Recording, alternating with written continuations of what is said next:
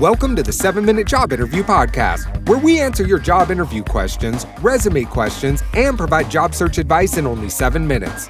And now your host, David Goddard. Hey, what's up? How's it going, everybody? And welcome to another episode of the 7-Minute Job Interview Podcast, where we discuss your job interview, resume, and career-related questions. Now, in this episode, this question comes from U Turn and states, does the idea of lifetime employment still exist? Or is this a fairy tale we still believe in a bit too much? Now, here's my take on it, right? Okay, look.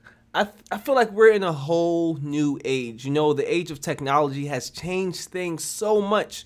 No longer do we have to, or are we required to, go to high school, go to college, get good grades, do this, do that, and, you know, get a job making $60,000 a year, and we'll retire from there when we're 65 years old, and then we can rely on the government to take care of us based on our 401ks, TSP, pensions, or whatever we contributed during that time. You know, I feel like that stage of life is over, and I feel like a lot of people are still in the position in which they're still following that, which is nothing wrong with that. There's nothing wrong at all, okay? You can still sort of follow that path or that traditional approach, and you can still be highly successful, more successful than most people nowadays. But I feel like technology has enabled us to do so much that we didn't have to do.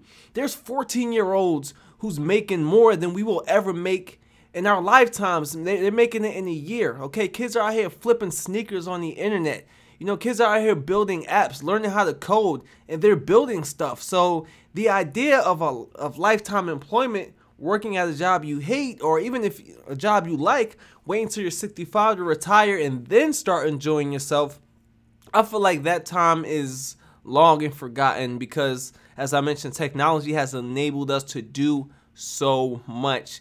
And the crazy thing is a lot of us don't take advantage of it. We know all of these resources are out here. We know that we don't have to be confined to a job. We know that we can be in a position in which we can expand our incomes. We can have side incomes from stuff we do after our 9-to-5s, right? There's just so much that you can do nowadays that I don't think anyone has to be confined to a specific job. Now, granted, you may need that job for a while you build your thing on the side or whatever, but lifetime employment, to me, I feel like that's something that's dying, you know? And that's, you know, people, typically the people who are looking for that sort of that lifetime employment sort of thing is those who had their parents sort of tell them that that's the path, you know? Because when their parents were growing up, that was very well the path, okay? Go to high school, go ahead and get this college degree, go ahead and be a doctor or a lawyer, be this accountant, make some money, and retire when you're 65, okay? But we didn't have the technology that we have today. Now, guys, look, this podcast I'm doing right now, just 15 years ago, I couldn't do this. I could not produce this podcast, but I'm sitting here in my apartment producing a podcast. Like, this would have taken tens of thousands of dollars for one episode to be produced, but now I can do it in the comfort of my own home, and it's crazy. You know, I can monetize this podcast.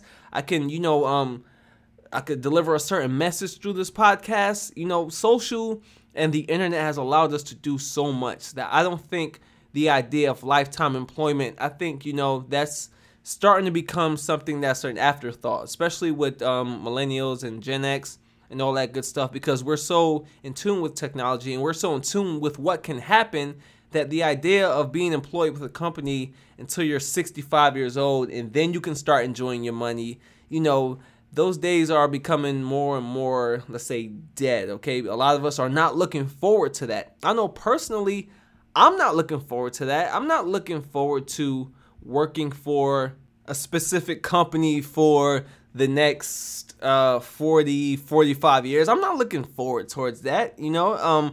I do what I do as far as my job interview stuff, the podcast and all of that. And, you know, I'm hoping that it can put me in a position in which, you know, I can go full time with it. I can start, you know, grabbing sponsors, I can start monetizing it, and I can start making a living off of it. That way I can benefit more people, and I can help more people, and I can get my voice out to more people and really help people be successful in their professional careers, right? That's pretty much, you know, my goal. That's what I want to do.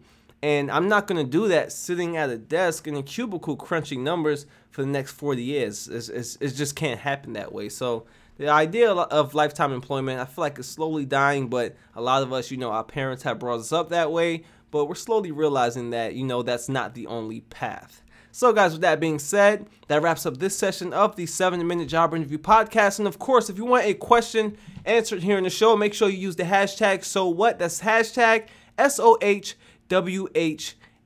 So guys, with that being said, I'll see you in the next episode. Peace out.